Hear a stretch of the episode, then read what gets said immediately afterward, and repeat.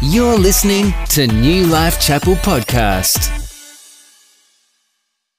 All right, so let me draw your attention to what I felt flash up in my spirit this week. I'm going to do actually a two-part series on prayer, as we lead into our 24 hours. But I just felt to title this differently. I said something just lunged at me in this passage of Scripture that's in relation to a great king that ruled in Israel. Besides King David, this king was the righteous amongst them all. Besides King David, this king has an amazing reputation in the eyes of God and men in the nation he led. So I want to draw your attention to Hezekiah, and I want to point out 2 Kings chapter 18. Come join with me in 2 Kings chapter 18, verse 5 to 7. Hezekiah trusted in the Lord. That's a good start. That right there is a really good start, and that alone will speak to somebody here this morning. Hezekiah trusted in the Lord, the God of Israel. There was no one like him among all the kings of Judah. So you had the kings of Israel in the northern kingdom and the kings of Judah. You had 20 kings that ruled in the northern kingdom. All of them were wicked. And you had 20 kings rule in Judah. And there were several of them that really stood out as great men. And this is one of them. And so there was no one like him among the kings of Judah, either before or after his time. He remained, here's another good word for someone out there, he remained faithful. No matter what comes at you, how wonderful to have the testimony that you are a person who, despite what is thrown at you, remains faithful. And that's a great testimony to this king. He remained faithful to the Lord in some things, at some times, at various occasions. The Bible says that he remained faithful to the Lord in everything, every day, every season, every moment, every year. And he carefully obeyed all the commands of the Lord that was given to Moses. And so the Lord was with him as he is with us, people. And Hezekiah was successful in not just a few things. Hezekiah was successful in everything that he did. Hezekiah was successful in everything that he did. What's wonderful about this particular man and his leadership is this, is that King Hezekiah's father, this was not in my notes, but here it goes anyway. King Hezekiah's father was Ahaz, and Ahaz was a wicked man. Ahaz was the preceding king to Hezekiah, and Ahaz was a wicked king. Ahaz set up idolatrous worship in his country. Ahaz set up pagan shrines. Ahaz nailed the doors of the temple so nobody could come to church. That was the wicked king. That's his father. That's his father.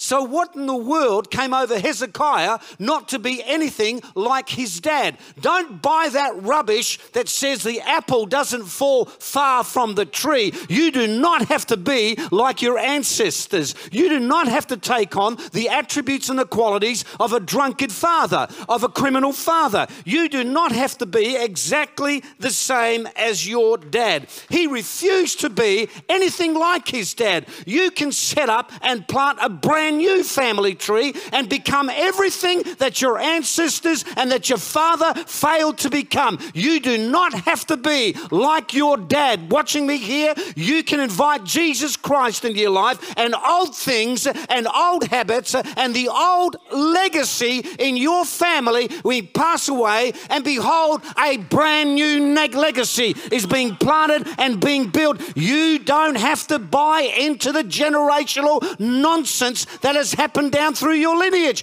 You can start something brand new. Make no mistake about that. Hezekiah was nothing like his father. Hezekiah brought national revival. Hezekiah brought praise back into the house. Hezekiah opened up the temple doors. Hezekiah brought the singers back in. Hezekiah reestablished the priesthood. Hezekiah restored spiritual reform and transformation in his nation.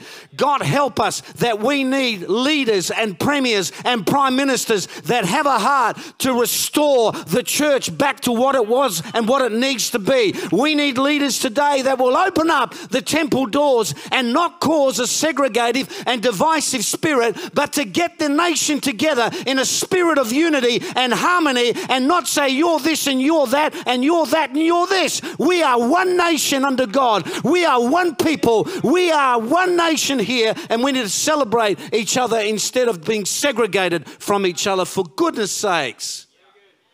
We need leaders, and if we've got anything to pray and fast about, that's one of them. That's one of them. We need a change of heart in this nation. You know, I've just exhausted all that. 14 years later, everything is going great.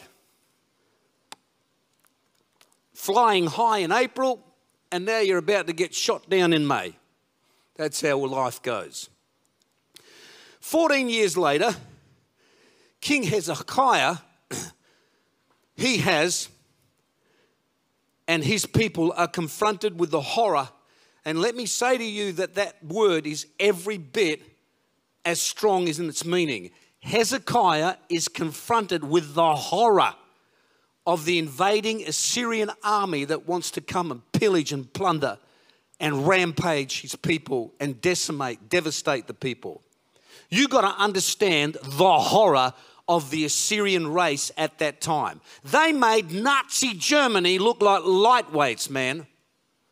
It's too graphic. It's too graphic to get into. But the Assyrian race were one of the most barbaric people. Barbaric. They made Nazis look like lightweights. Their brutality, their torture techniques, their unbelievable cruelty that they built monuments and trophies on behalf of was so horrible that this militant, barbaric race of people rampaged and decimated all the nations around Judah, and now they were coming for them. Every nation bowed the knee. Every nation submitted themselves to this horror, this rampaging nation that cared little for human life.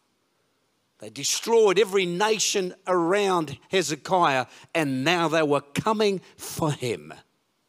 The people were full of fear. The people were full of panic. Hezekiah himself was no different in some ways. And it's in that backdrop and that setting that I want you to understand that Hezekiah has come through the Northern Territory. He's taken Western Australia. He's flying his national flag of Parliament there in Perth. He's plundered Queensland. He's made his way and caused all sorts of atrocities through New South Wales. He's driven his flag up on Parliament House in Canberra. He's made his way down south, and the only place left to take is Melbourne, Victoria. They've heard of everything that's happened around them, and now it's their turn to suffer the consequences of what's coming their way. Such terror, such horror gripped the people that you've got to understand how Hezekiah is comparing this. He compares the horror and the terror that's coming his way. In 2 Kings 19:3, he says they told him, this is what Hezekiah says, today is a day of trouble. It's a day of insults. It's a day of disgrace. It is when a child is ready to be born, but the mother has no strength to deliver the baby. Such was the horror coming their way that they were filled and plagued with so much fear. He says it can be likened to a woman who's pregnant and is about to give birth, but fear has gripped her so much she doesn't have the strength to birth something. I want to say something to you watching me right now. Hear me very, very carefully. Do not allow fear and panic to grip your spirit and grip your heart, because fear has never birthed anything phenomenal in the things of God. Fear has never birthed anything. In this case here, he's saying fear was likened to a woman that did not have the strength to birth anything. Only faith can birth the supernatural things in God. That's why if we can't live by faith, we can't please God. We need to make sure in the day and age that we're living in that we have not replaced faith with fear. Who can say amen about that on the screen? Let me hear say amen out there. Shake that rubbish off you people. Shake it off. Fear will stifle your ability to birth dreams and birth destiny. It will shut you down. Fear will strip you of your strength. It'll strip you of your morale. Fear will erode your confidence. It will silence your faith and shut down possibilities. It will shut it down. Fear will divide. Fear will segregate. Fear will cause insecurity. Fear will alienate. Faith is everything opposite to that. If there was ever a day where we needed faith like nothing else, we need it today. The Syrian king sent threatening letter. He sent a threatening letter. Bully, that's what he is. You ever come across a bully? Who hasn't had a bully at school? Remember one time being bullied in school? Had enough of it. That's another day. He says in 2 Kings 18, 19 to 36, the Assyrian king sends a letter to King Hezekiah. He says, now, he says, listen up. He said, what are you trusting in that makes you so confident? But perhaps you will say to me, we are trusting, he's so belittling. He says, perhaps you will say to me, we are trusting in the Lord our God. With our tiny army, how can you think of challenging even the weakest contingent of my master's troops? Hey, what an insult. What an insult to King Hezekiah. Even your army has got no chance of even messing with my weakest soldier. Look at the insult. He says in verse 25, what's more, do you think that we have invaded your land without the Lord's direction? God, gee. The Lord himself told us to attack you and destroy you. Verse 27. Do you think my master sent this message only to you and your master? He wants all your people to hear this. When we put this city under siege, you'll all suffer along with it. You'll all be hungry and thirsty. You'll want to eat your own dung and drink your own urine. What an absolute offense and insult. Bullies abuse people. Bullies are mongrels. Bullies intimidate and bullies want to control you. Don't allow it. He says in verse 29, this is what the king says. Don't let Hezekiah deceive you. He'll never be able to rescue you from my power. Don't let him fool you into trusting the Lord by saying the Lord will surely rescue us. This city will never fall into the hands of the Assyrian king. Ready? Here we go. But the people, this is Hezekiah's people, were silent and did not utter a word because Hezekiah commanded them, don't answer him. Sometimes your best approach with some ninghead that's bullying you is to ignore him, say nothing, and walk away. Don't say anything. There's great power to ignoring nonsense that God. Blind Bartimaeus ignored the crowd who was telling him, shut up, and he spoke out even louder. Some of us need to ignore the unbelief. We need to ignore the panic. We need to ignore the fear, ignore all the nonsense that's being spewed out and spread out on the media and online. Ignore it and let the voice of praise shout even louder. Let the voice of worship shout even louder. Be like blind Bartimaeus and say, you won't shut me down, man. I'm going to raise my voice even stronger. Yeah. Amen. Some great power to ignoring stuff. The Canaanite woman ignored Jesus' offense. Why are you letting some things fuss with you? Why are you doing that? Is it really worth it? Why are you engaging in some stuff that you're engaging with? What's that doing to build your faith? Why are you reading all the stuff you're reading and getting involved with all the stuff you get involved with and downloading all the stuff? What is that doing to your faith?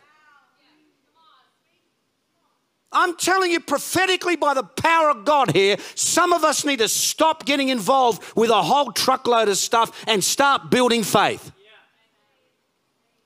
Or at the very least, limit the stuff that you're allowing affect your spirit. And might I add that this man is preaching to himself here as well. Don't you worry about that.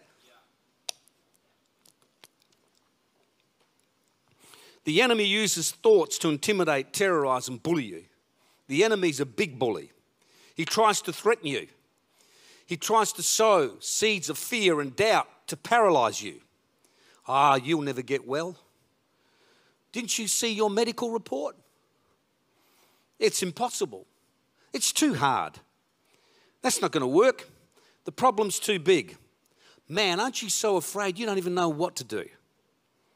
We've got to ignore certain voices. We have to ignore the voice of fear, the voice of unbelief, the voice of division, worry, the voice of anxiety, the voice of insult and offense, the voice of comparing yourself against another, the voice of your past and your failures, the voice of quitting. You've got to ignore that stuff. Walk away from that stuff and walk towards the stuff that will build faith and strengthen your innermost part of the being. Amen. Can I hear an amen from you? Yeah, amen. Isaiah 37, verse 10 to 11. Now listen, the prophet Isaiah lived in the days of Hezekiah. He actually looked to Isaiah for a prophetic word for him. Isaiah 37 says in verse 10, this message is for the king of Hezekiah of Judah. Don't let your God in whom you trust deceive you with promises that Jerusalem will not be captured by the king of Assyria. What's happening in Isaiah here is this is the ongoing intimidation by the king of Assyria. He's saying, don't let your God in whom you trust deceive you with promises that Jerusalem will not be captured. You know perfectly well what the kings of Assyria have... Here we go again. You know perfectly well what the kings of Assyria have done wherever they've gone. Wherever we have gone, we have plundered, we have pillaged, we have ransacked, we have done horrendous and horrific things to people.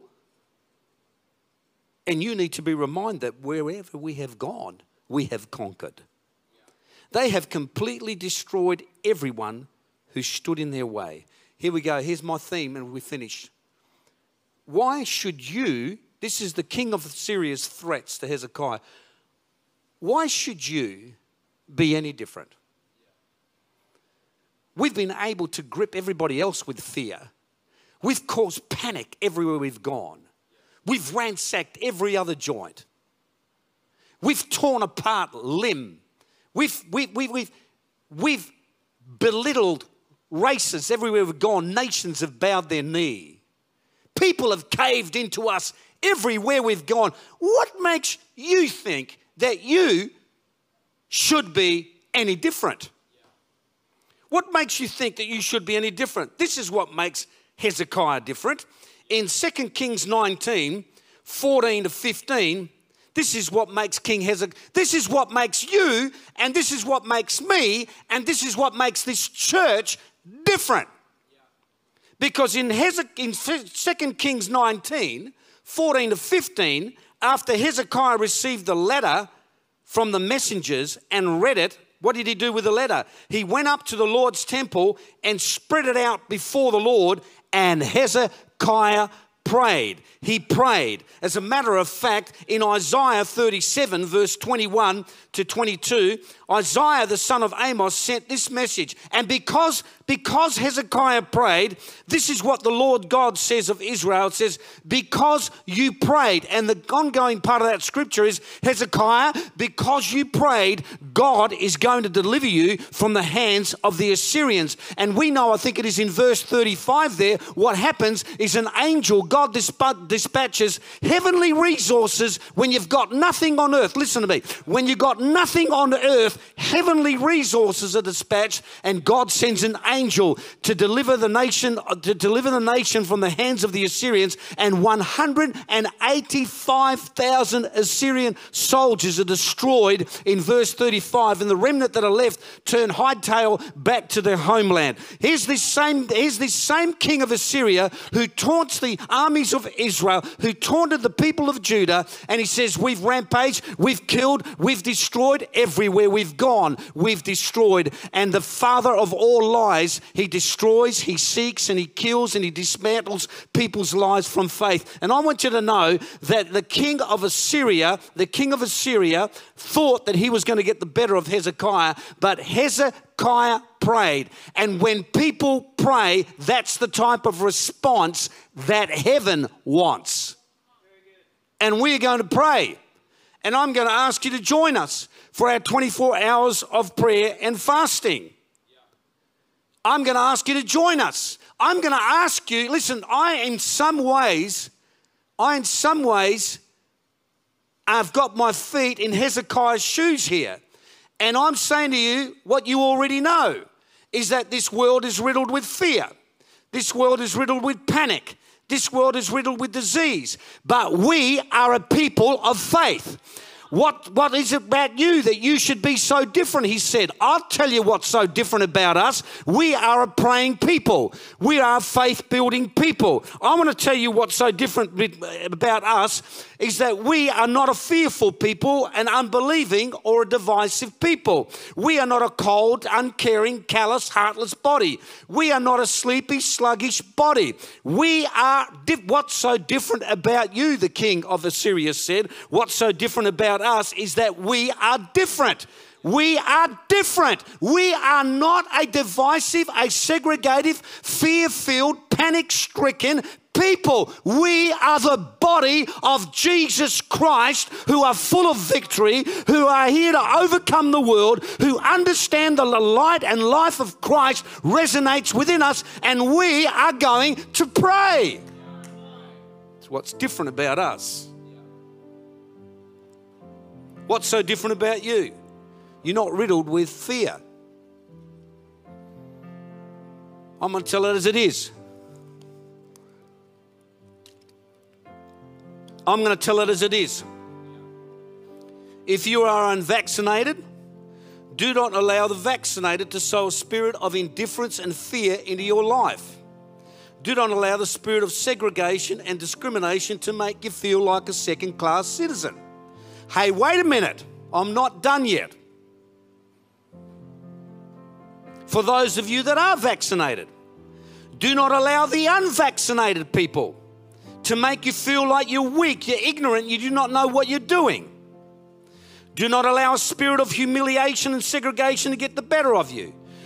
Do not allow other people to rob you of the courage and the faith that you have needed to dig deep in order to keep your job. Don't allow people to make you belittled and feel like you're a second-class citizen. No one should be a second-class citizen. No one should be paying the other out with one another. We are one body in Jesus Christ, and we are here to inspire each other's faith, and I won't tolerate it as your pastor here to hear anybody ripping anyone apart. We are one body with one heart, with one mind, with one great commission, and we will get the job done for Jesus Christ and see souls come into the kingdom. I was speaking to one of our elders. They were speaking to one of the professionals that they're connected with in this city. Their friend, their dear friend, this is not a Christian, was so riddled with fear. So riddled with fear. And our elder, out of their boldness and their faith, tried to do everything they could do to encourage the people in the world to have heart and cast off the fear. I thought, fantastic. The elder even asked the person if they could pray with them, and they willingly received prayer. What the world needs to see is all of us here together, behaving and conducting in such a way that we are bringing faith and hope and love to a world that's in desperate need. that we are of a language that is not the father of lies, and that no one is treating the other any less weaker than themselves. Let's remind ourselves that if it's not for the grace of God, none of us would be here. Let's remind ourselves we've done nothing out of our own works to get the favor of God, but by His loving, eternal gift of grace and forgiveness. And so long as you're all here under my watch and leadership, this is the way, come follow it. We are the body of Jesus Christ. We are prayed up, praised up, faith-filled. We are victorious, overcoming, devil-defeating body of believers. We are not some... We are strong, resilient, robust body.